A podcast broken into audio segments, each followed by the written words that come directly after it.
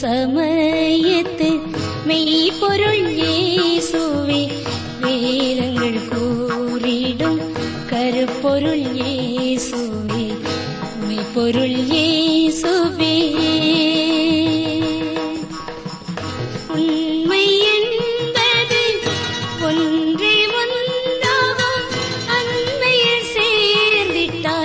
அதுவும் போல நாகும் மெய்ப்பொருள் ஏசுவே. வேத ஆராய்ச்சி நேயர்களை கிறிஸ்து இயேசுவின் நாமத்தில் வாழ்த்துகிறோம்.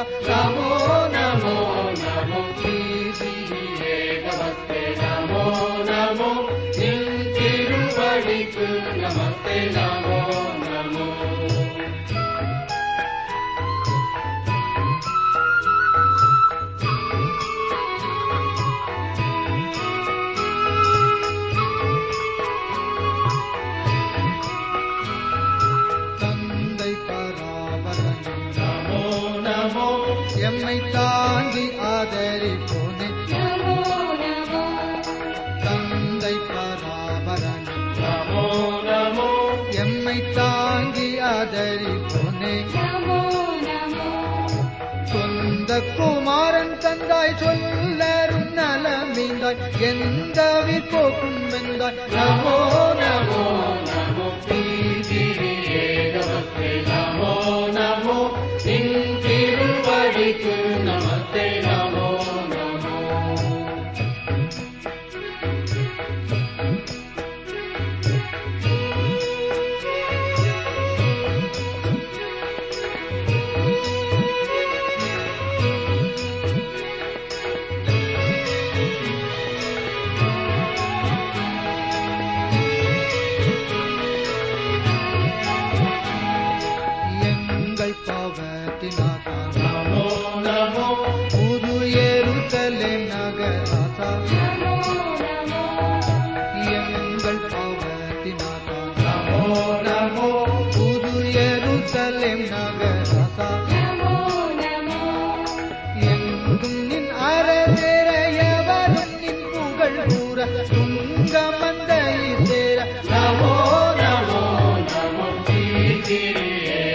Happy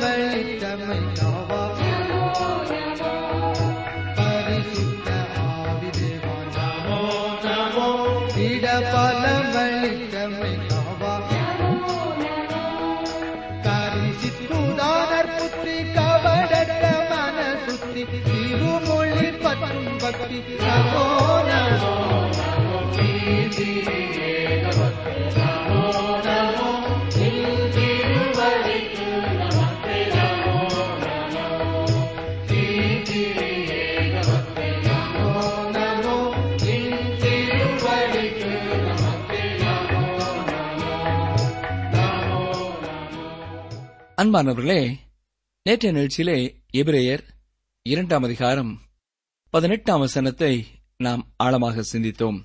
சோதனை என்பது நமக்கு மட்டும் வருவதல்ல எய்சு கிறிஸ்து இந்த உலகத்திலே இருந்த காலத்திலேயும் ஊழியத்தின் ஆரம்ப காலத்திலே மட்டுமல்ல தொடர்ந்து பலமுறை வந்த ஒன்று என்பதை சிந்தித்தோம். அது மட்டுமல்ல அவருக்கு சோதனை வந்தாலும் அவர் பாவம் செய்யவில்லை என்பதையும் உணர்ந்து கொண்டோம். சோதனை வந்தும் பாவம் செய்யாத அவர் எனக்கும் உங்களுக்கும் வரும் சோதனைகளை குறித்து அறிந்திருக்கிறார். ஆனபடினாலே அவர் சோதிக்கப்படுகிறவர்களுக்கு உதவி செய்ய வல்லவராயிருக்கிறார் என்பதையும் உணர்ந்து கொண்டோம். இன்று இவரையர் மூன்றாம் அதிகாரம் முதல் ஆறு வசனங்களை சிந்திக்கப் போகிறோம். இதிலே கிறிஸ்து மோசையை காட்டிலும் மேலானவர் என்று கற்றுக்கொள்கிறோம். கிறிஸ்துவானவர் தீர்க்கதரிசிகளிலும் மேலானவர் என்று முதலாவது அதிகாரத்திலேயும் தேவதூதர்களை காட்டிலும் மேலானவர் என்று இரண்டாவது அதிகாரத்திலும் பார்த்தோம். மூன்றாவது அதிகாரத்திலே அவர் மோசையை காட்டிலும் மேலானவர் என்பதை பார்க்கப் போகிறோம். கவனியங்கள் வாசிக்கிறேன். இபிரேயர் மூன்றாம் அதிகாரம் முதலாம் வசனம். இப்படி இருக்க பரம அழைப்புக்கு பங்குள்ளவர்களாகிய பரிசுத்த சகோதரரே நாம் அறிக்கை பண்ணுகிற அப்போஸ்தலரும் பிரதான ஆசாரியருமாயிருக்கிற கிறிஸ்து இயேசுவை கவனித்து பாருங்கள். இபிரேயர் மூன்றாவது அதிகாரம் இப்படி இருக்க என்ற வார்த்தையுடன் ஆரம்பமாகிறது. பவுல்தான் இந்த நிருபத்தை எழுதியிருக்க வேண்டும் என்பதற்கு இதுவும் ஒரு காரணமாகும். ஏனென்றால் தர்க்க சாஸ்திரங்களை விளக்கி கூற பல இடங்களிலே பவுல் இப்படி இருக்க அப்படியானால் என்ற வார்த்தைகளை இணைப்பு வார்த்தைகளாக பயன்படுத்தி இருப்பதை நாம் பார்க்கலாம். இப்படி இருக்க என்ற வார்த்தை அதனை காட்டிலும் மேலாக என்ற அர்த்தமுடையதாய் இருக்கிறது. அது கீழில் பொருத்தப்பட்டிருக்கும் ஒரு கதவு முன்னும் பின்னுமாக செல்வதைப் போல இருக்கிறது. செல்லும் வழியிலே ஒரு அடையாளமாக கொடுக்கப்பட்டுள்ளது. இரண்டு வழிகளையும் கவனி என்பதே அந்த எச்சரிப்பு. இந்த வார்த்தைகள் இரண்டு வழிகளையும் கவனி என்று எச்சரிப்பு கொடுக்கிறதா இருக்கிறது. இதுவரையிலும் ஆக்கியோன் கூறிய வார்த்தைகளை திரும்பவும் கவனித்துவிட்டு தொடர்ந்து ஆக்கியோன் கூறப்போவது என்ன என்பதை கவனிக்க வேண்டும் என்பதனை இப்படி இருக்க என்ற வார்த்தை அழுத்தி சொல்லுகிறது. இந்த வசனத்திலே பரிசுத்த சகோதரரே சகோதரரே என்ற வார்த்தை பவுலை போன்ற எபிரேயர்களை குறிக்கிறது. மாம்ச சரீரத்தின்படி பவுல் எபிரேயன். சரீர பிரகாரமாக யூதர்களை சகோதரர்கள் என்று பவுல் கூறுகிறார். ரோமர் ஒன்பதாம் அதிகாரம் மூன்றாம் வசனத்திலேயும் மாம்சத்தின்படி என் இனத்தாராகிய என் சகோதரருக்கு பதிலாக என்று இஸ்ரவேலரை குறித்து அவர் எழுதுகிறார். அவர்கள் கிரியைகளின் நிமித்தமாக அவர்களை பரிசுத்த சகோதரரே என்று அழைக்காமல் பரிசுத்தம் என்ற வார்த்தை பிரித்தெடுக்கப்பட்டவர்கள் என்ற அர்த்தமுடையதாக இருப்பதினாலே பரிசுத்த சகோதரரே என்று அழைக்கிறார். அவர்கள் தேவனுக்கு என்று பிரித்தெடுக்கப்பட்டவர்கள். அவர்கள் கிறிஸ்துவினுடையவர்கள். அவர்கள் விசுவாசிகள். பரம அழைப்புக்கு பங்குள்ளவர்கள். இஸ்ரேல் தேசம் இந்த பூமியிலேயும் அழைப்பு பெற்ற தேசம். பழைய ஏற்பாட்டிலே கூறப்பட்டுள்ள அனைத்து வாக்கு தத்தங்களும் இந்த பூமியிலே நிறைவேற வேண்டியவைகளே ஆகும். வானத்திலிருந்து மழை பெய்ய பண்ணுவேன் என்று வாக்கு கொடுத்தார். செழிப்பான மண் வளத்தையும் நல்ல விளைச்சலையும் கட்டளையிடுவேன் என்று வாக்கு கொடுத்தார். இவைகள் உலக பிரகாரமான ஆசீர்வாதங்கள். அத்துடன் ஆவிக்குரிய ஆசீர்வாதங்களையும் வாக்கு பண்ணியிருக்கிறார். எனவே பிரியமானவர்களே உலக பிரகாரமான ஆசீர்வாதத்தை ஆவிக்குரிய வழியிலே நாம் செலவு செய்ய வேண்டும். ஆவிக்குரிய பலியான கொடுத்தலையும் அதாவது ஈகையையும் உதடுகளின் கனியாகிய ஸ்தோத்திர பலியையும் அவர் ஏற்றுக்கொள்கிறார். முன்பு பூமிக்குரிய அழைப்பு பெற்றவர்கள் இப்பொழுது ஆவிக்குரிய அழைப்புக்கு பங்குள்ளவர்களாகிறார்கள். இஸ்ரவேலிலே கிறிஸ்துவிடமாக திரும்பியவர்கள் புதிய தலைமுறையினர் ஆவார்கள்.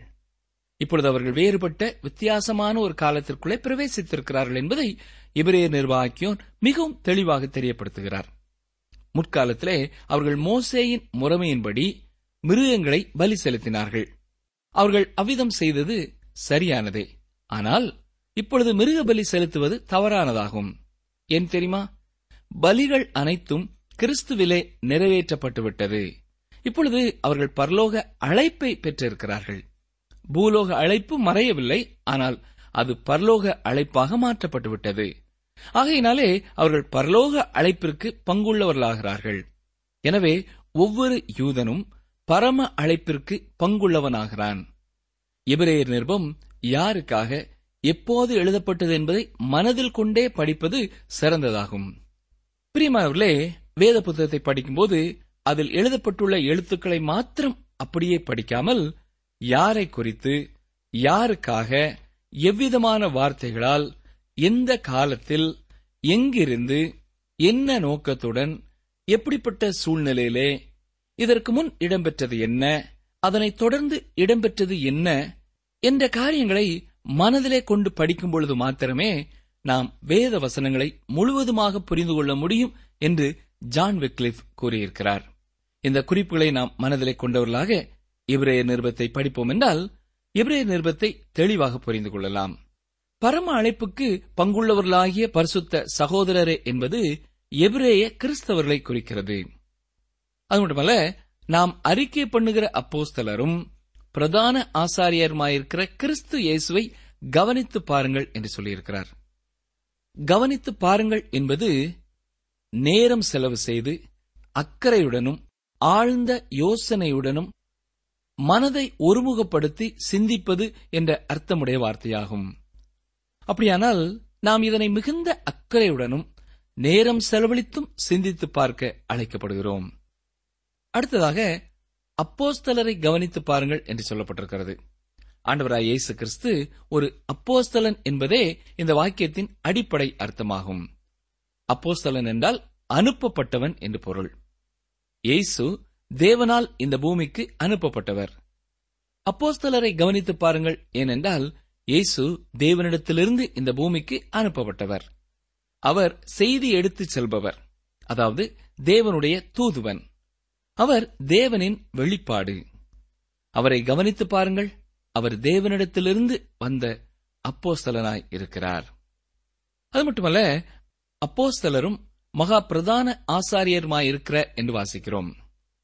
அதாவது கிறிஸ்துவின் ஆசாரியத்துவ பணியே எபிரேயர் நிருபத்தின் செய்தியாக இருக்கிறது. மூன்றாவது அதிகாரத்திலே குறிப்பிடுகிறார். ஆனால் ஐந்தாவது அதிகாரத்திற்கு வரும்பொழுது அங்கே ஆசாரியத்துவத்தை குறித்து விவரமாக எழுத துவங்குகிறார். அப்போஸ்தலனுக்கு எதிர் திசையிலே செல்கிறவன் தான் ஆசாரியன். ஒரு அப்போஸ்தலன் தீர்க்கதரிசியைப் போல தேவன் கூறிய செய்தியுடன் மனிதனிடம் வருகிறவன். அவன் கர்த்தருக்காக மனிதனிடம் பேசுகிறான். ஆனால் ஒரு பிரதான ஆசாரியன் அப்போஸ்தலனுக்கு நேர் எதிர் திசையிலே செல்கிறவனாய் இருக்கிறான். ஆசாரியன் மனிதனிடத்திலிருந்து தேவனிடத்திலே செல்கிறான். ஆசாரியன் தேவனுக்கு முன்பாக மனிதனின் பிரதிநிதியாக நிற்கிறான். இப்போது இயேசு நமது பிரதான ஆசாரியனாயிருக்கிறார். இயேசு என்று அவரது மனித தன்மை அழுத்தமாக கூறப்படுகிறது. இன்று பரலோகத்தில் நமது பிரதிநிதியாக ஒரு மனிதர் இருக்கிறார். நமது சார்பாக வழக்காடுகிற வழக்கறிஞராக அவர் மகிமையில் இருக்கிறார். அவர் நம் பக்கத்தில் இருக்கிறார். நம்மை ஆதரிப்பவராக நிற்கிறார். மனிதர்கள் நம் உணர்வுகளை புரிந்து கொள்ளவில்லை என்றாலும் கிறிஸ்து நம் உணர்வுகளை அறிகின்றவராயிருக்கிறார். எனக்கு பிரியமான சகோதரனே சகோதரியே உங்களை குறித்து யாரும் புரிந்து கொள்ளவில்லை என்று வேதனையோடு இருக்கிறீர்களா? கலங்காதிருங்கள். உங்களை நேசிக்கிற உங்களுடைய பாவத்திற்காகவும் தண்டனையை ஏற்றுக்கொண்ட இயேசு கிறிஸ்து உங்களை அறிந்தவராக உங்களுக்காக பரிந்து பேசுகிறவராக உங்களை புரிந்து கொண்டவராய் இருக்கிறார். இதை நாம் மிகுந்த அக்கறையுடன் கவனிக்க வேண்டும். தேவனிடத்திலிருந்து வந்திருக்கின்ற அப்போஸ்தலன் ஒருவர் நமக்கு உண்டு. அவர் நமது பிரதான ஆசாரியனாக திரும்பவும் தேவனின் சமூகத்திற்கு சென்று இன்றும் நமக்காக பரிந்து பேசுகிறவராயிருக்கிறார். இது எவ்வளவு பெரிய ஒரு சிலாக்கியம் இல்லையா? தொடர்ந்து கவனியுங்கள் இயேசு கிறிஸ்து மோசையை காட்டிலும் மேலானவர் என்பதை இங்கே நாம் பார்க்கிறோம். பழைய ஏற்பாட்டிலே கர்த்தருக்காக பேசிய தீர்க்கதரிசிகளை காட்டிலும் கிறிஸ்து உயர்ந்தவர் என்பதை பார்த்தோம். அடுத்ததாக அவர் தேவதூதர்களை காட்டிலும் மேலானவர் என்பதை பார்த்தோம். மூன்றாவதாக எபிரேயர்களுக்கு மோசே மிகவும் முக்கியத்துவம் வாய்ந்தவர் என்பதனாலே கிறிஸ்து மோசையை காட்டிலும் உயர்ந்தவர் என்பதை இந்த எபிரேய நிருப ஆக்கியோன் தெளிவாக எடுத்துச் சொல்கிறார். பாருங்கள் எபிரேயர் மூன்றாம் அதிகாரம் இரண்டாம் வசனம் வாசிக்கிறேன். மோசே தேவனுடைய வீட்டில் எங்கும் உண்மையுள்ளவனாய் இருந்தது போல இவரும் தம்மை ஏற்படுத்தினவருக்கு உண்மை உள்ளவராயிருக்கிறார் ஆண்டவராகிய இயேசு கிறிஸ்து தன்னை ஏற்படுத்தினவருக்கு உண்மையுள்ளவராக இருந்தார். தேவனின் பிரதிநிதியாக மனிதனிடம் வந்தபோதும் மனிதனின் பிரதிநிதியாக தேவனிடமும் உண்மையுள்ளவராக இருக்கிறார். மோசே தேவனுடைய வீட்டில் எங்கும் உண்மையுள்ளவனாய் இருந்தது போல என்று நாம் வாசிக்கிறோம். மோசே தேவனுடைய வீட்டில் எங்கும் உண்மை உள்ளவனாய் இருந்தான். ஒரு குறிப்பிட்ட காரியத்தை செய்யும்படி அவன் அழைக்கப்பட்டான். மோசே அதை செய்தான். மோசே சில தவறுகளை செய்தார். உண்மைதான். ஆனால் அவைகளையும் மோசே எழுதி வைத்திருக்கிறார். ஐந்து ஆகமங்களையும் மோசே எழுதினார். அது மட்டுமல்ல அவர் கர்த்தர் கூறியவைகளை தெளிவாக எழுதி வைத்தார். மோசையின் தவறுகள் அவன் செயலிலே காணப்பட்டது. மோசையனிடம் கோபம் அதிகமாக காணப்பட்டது. கண்மலையிடம் பேசும்படியாக கர்த்தர் கூறிய போது மோசே கண்மலை அடித்தார். அது தவறு ஏனென்றால் கண்மலை என்பது கிறிஸ்துவையும் கிறிஸ்து நமக்காக செய்த செயல்களையும் குறிக்கிறதாயிருக்கிறது. இந்த சம்பவத்திற்கு பல வருடங்களுக்கு முன்பதாக கண்மலையை அடிக்கும்படி கர்த்தர் மோசையிடம் கூறினார். இதை யாத்ராமும் பதினேழாம் அதிகாரம் ஆறாம் வசனத்திலே பார்க்கிறோம். ஒருமுறை கண்மலை அடிக்கப்பட்ட பின்பு அது திரும்பவுமாக அடிக்கப்பட வேண்டியதில்லை.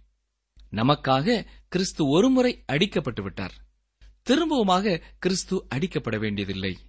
ஆனால் மோசே தன் சாந்த குணத்தை இழந்து கோபமடைந்து விட்டான். இரண்டாவது முறை கண்மலையை அடிப்பதன் பொருள் என்ன என்பதை மோசே அறிந்திருக்கவில்லை.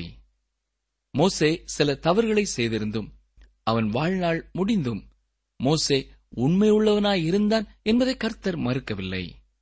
ஆண்டவராய் இயேசுவும் தன்னுடையவர்களிடம் உண்மையையே விரும்புகிறார்.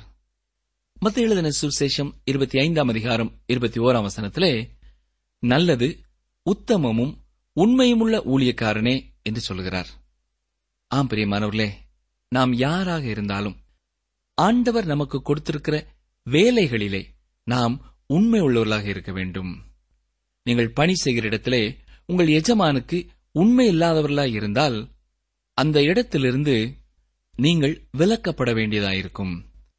நீங்கள் உங்கள் எஜமானுக்கு உண்மை இல்லாதவர்களாய் இருந்தால் கர்த்தருக்கும் உண்மை இல்லாதவர்களாய் இருக்கிறீர்கள். நீங்கள் உண்மை இல்லாதவர்களாய் இருந்தால் நீங்கள் நம்பிக்கைக்கு பாத்திரமானவர்கள் அல்ல. மோசே எங்கும் உண்மையுள்ளவனாய் இருந்தான் என்று கர்த்தரே மோசையை குறித்து கூறியது போல என்னை குறித்தும் உங்களை குறித்தும் கூறுவார் என்றால் அது எத்தனை மேன்மையானது இல்லையா? நான் வேலை செய்கிற இடத்திலே செய்கிற வேலையை சற்றே எண்ணி பார்ப்போம். நாம் உண்மையுள்ளவர்களாய் இருக்கிறோமா? சரியான நேரத்திற்கு அலுவலகத்திற்கு செல்கிறோமா?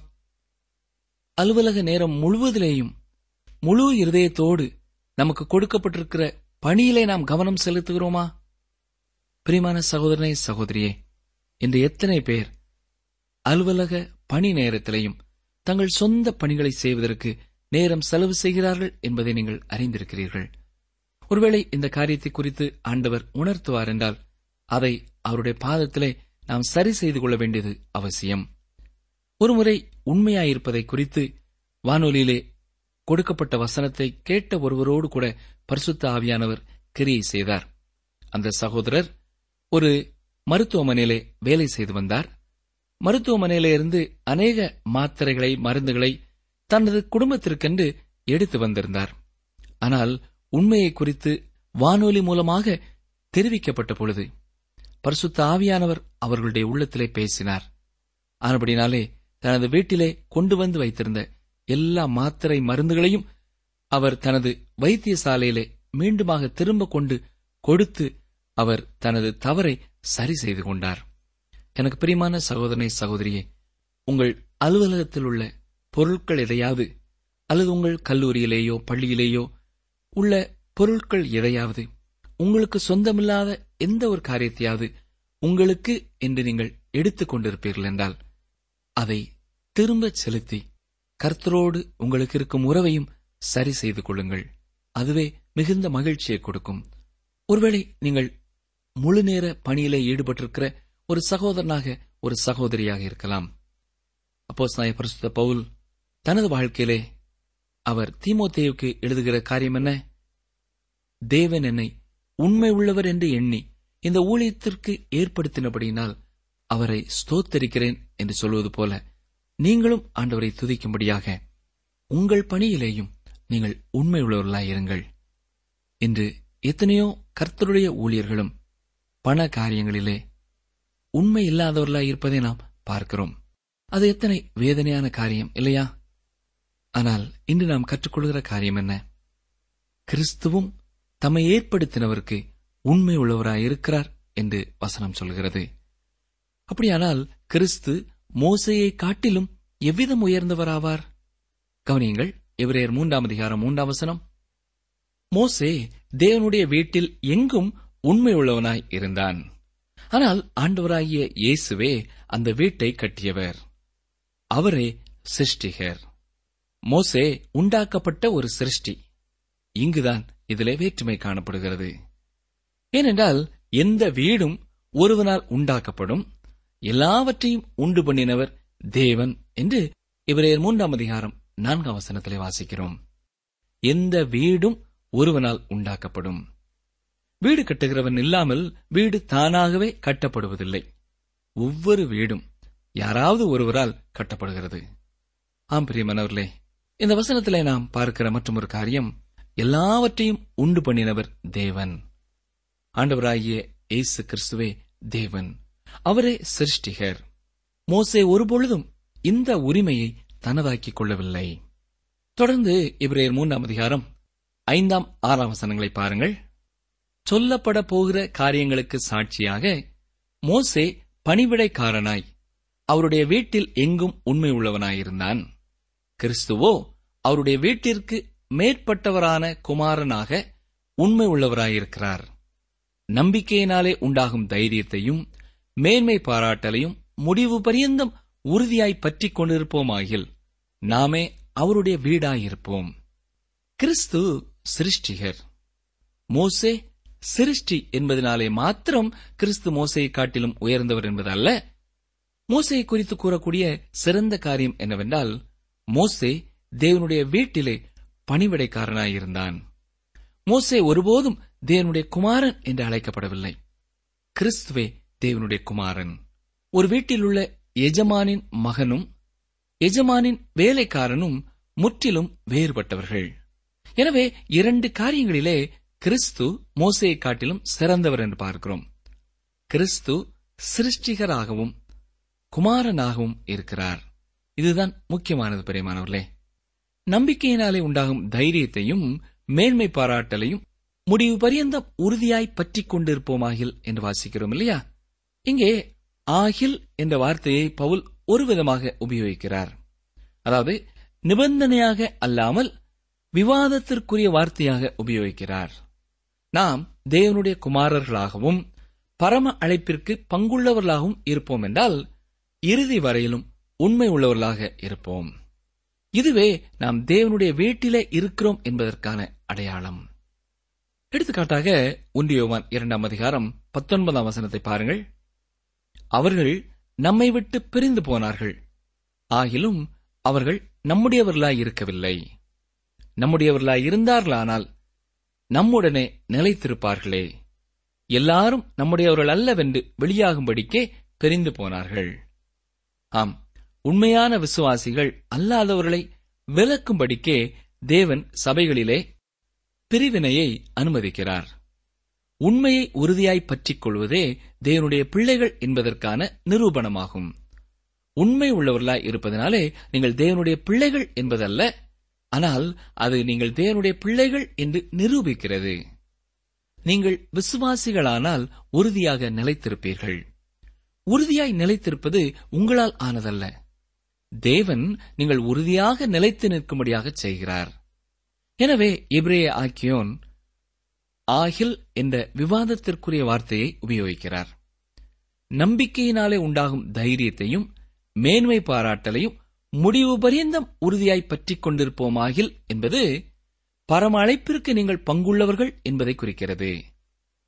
சகோதரரில் நீங்களும் ஒருவர். இல்லையா? ஒருவன் தேவனுடைய பிள்ளை என்றால் தேவனுடைய வார்த்தைகளை பற்றிக் கொள்ளுவான் அவன் தேவனுடைய வார்த்தைகளை நேசிப்பான். ஏனென்றால் பிதா தன்னோடு கூட பேசுவதை அவன் கேட்க விரும்புகிறவனாயிருக்கிறான். எனக்கு அருமையான சகோதரனே சகோதரியே வேத வசனங்கள் மேலே உங்களுக்கு எவ்வளவு விருப்பம் இருக்கிறது? நம்மிலே அநேகர் வேத வசனங்களை வாஞ்சிப்பதினாலேதான் அது நம்முடைய உள்ளத்திற்கு தேவை என்று உணர்வதனாலேதான் இவ்வளவு நேரம் செலவு செய்து இந்த நிகழ்ச்சியை நாம் கவனிக்கிறோம். அடுத்ததாக ஆண்டவராகிய இயேசு கிறிஸ்துவிற்கும் மோசேக்கும் இடையிலான வேறுபாடுகளை குறித்து பார்ப்போம். ஆண்டவராய் இயேசு கிறிஸ்து மோசே ஆகிய இருவருமே ஒழுக்கங்களை விரித்துரைக்கும் நீதி நெறிகளை கூறுகின்றார்கள். பிரியமானவர்களே கிறிஸ்துவின் அழைப்பிற்குள்ளே வராதவர்களும் கூட மோசே இதுவரையிலும் கூறப்பட்டிராத சிறப்பான சட்டத்திட்டங்களை வகுத்துக் கொடுத்தான் என்பதை ஒப்புக்கொள்கிறார்கள். இயேசுவும் மலை பிரசங்கத்திலே சிறந்த நீதி நெறிகளை அறிவிக்கிறார். என்ற போதிலும் இரண்டு விதமான ஒழுக்க முறைகளுக்கும் பெரும் வேறுபாடுகள் காணப்படுகிறது. மோசையின் மூலமாக தேவன் கொடுத்த கற்பனைகள் ஒழுக்கத்திற்கு வழிகாட்டி மேலும் நன்னடத்தைக்கு காரணமாக அமைகின்றது. என்றாலும் ஆண்டவராகிய இயேசு மலைப்பிரசங்கத்திலே கூறிய நீதி நெறிகள் நன்னடத்தையை பற்றி கூறாமல் குணநலங்களை பற்றி கூறுவதாக இருக்கிறது. ஞாபகத்தில் இருக்கிறதா? ஆவியில் எளிமையுள்ளவர்கள் பாக்கியவான்கள். பரலோக ராஜ்யம் அவர்களுடையது. ஆம். இது குணநலனை பற்றி கூறுகிறது. ஆண்டவராய் இயேசு கிறிஸ்துவின் மரணம் மற்றும் உயிர்த்தெழுதலினால் உண்டான காக்கும் கிருபை நின்று கிறிஸ்துவின் நீதி நெறிகள் கைக்கொள்ள முடியாத அளவிற்கு உயர்ந்ததாக இருக்கிறது. எனக்கு அருமையான சகோதரனே சகோதரியே இந்த நிகழ்ச்சியை இத்தோடு நாம் நிறைவு செய்வோம். அண்டவராய் இயேசு கிறிஸ்து தீர்க்க தரிசிகளை விட மேலானவர். தேவ தூதர்களை விட அவர் மேலானவர். அவர் மோசையை விட அவர் மேலானவர். அவர் தாம் அழைக்கப்பட்ட அழைப்பிலே உண்மையுள்ளவராயிருந்தார். மோசையும் உண்மையுள்ளவராயிருந்தார். ஆனாலும் இயேசு சிருஷ்டிகர். மோசே நம்மைப் போல தேவனால் அழைக்கப்பட்ட ஒரு மனிதன். ஆனால் இன்று இந்த நிகழ்ச்சியை கேட்கிற நம்மோடு கூட ஆண்டவர் ஞாபகப்படுத்துற காரியம் என்ன தெரியுமா? நம்முடைய வாழ்க்கையிலே நாம் உண்மை உள்ளவர்களாக இருக்க வேண்டும். எனக்கு பிரியமான சகோதரனே சகோதரியே நீங்கள் அழைக்கப்பட்ட பணியிலே உண்மை உள்ளவர்களாக இருக்கிறீர்களா? நீங்கள் அழைக்கப்பட்டிருக்கிற குடும்பத்திலே உங்கள் கணவனுக்கு உங்கள் மனைவிக்கு நீங்கள் உண்மை உள்ளவர்களா இருக்கிறீர்களா? ஒருவேளை இல்லை என்பதை ஆண்டவர் உணர்த்துவார் என்றால் நம்மை தாழ்த்தி ஆண்டுடைய கருத்திலே அர்ப்பணிப்போமா?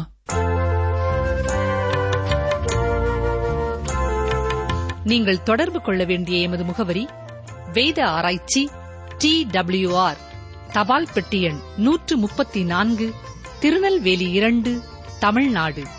எங்கள் தொலைபேசி எண் தொன்னூற்று நான்கு நாற்பத்தி இரண்டு இருபத்தி ஐந்து இருபத்தி ஆறு இருபத்தி ஏழு மற்றும் ஒரு தொலைபேசி எண் ஒன்பது ஐந்து எட்டு ஐந்து நான்கு ஆறு பூஜ்ஜியம் நான்கு ஆறு பூஜ்ஜியம். எங்கள் இமெயில் முகவரி Tamil D T P at radio eight eight two dot com